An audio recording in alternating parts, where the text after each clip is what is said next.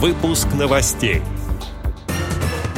Мурманская библиотека для слепых начнет записывать книги со звуком.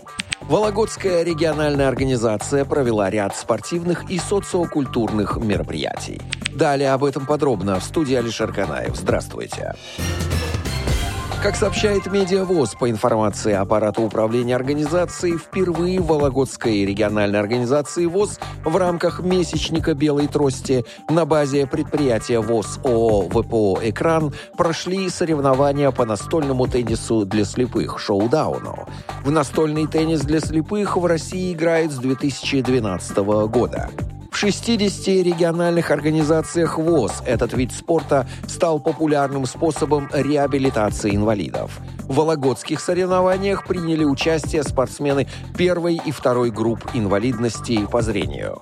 По итогам соревнований были подведены следующие результаты.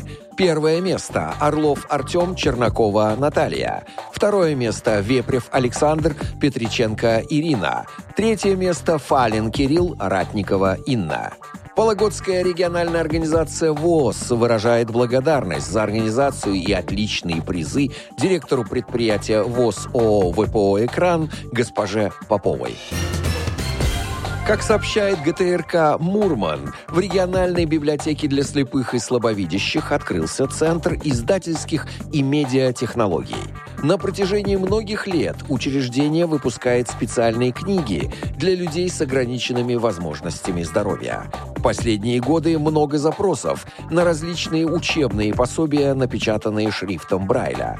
Новое направление позволит сотрудникам заниматься именно издательской деятельностью. Благодаря областному бюджету библиотеке удалось закупить специальное оборудование, которое позволит записывать книги со звуком в стандарте Daisy. Это открывает новые возможности для читателей.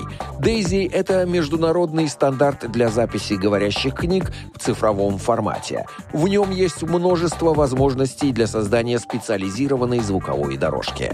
Он позволяет создавать книги в самых разных формах. Отдел новостей «Радио ВОЗ» приглашает к сотрудничеству региональной организации. Наш адрес новости собака радиовоз.ру. В студии был Алишер Канаев. До встречи на «Радио ВОЗ».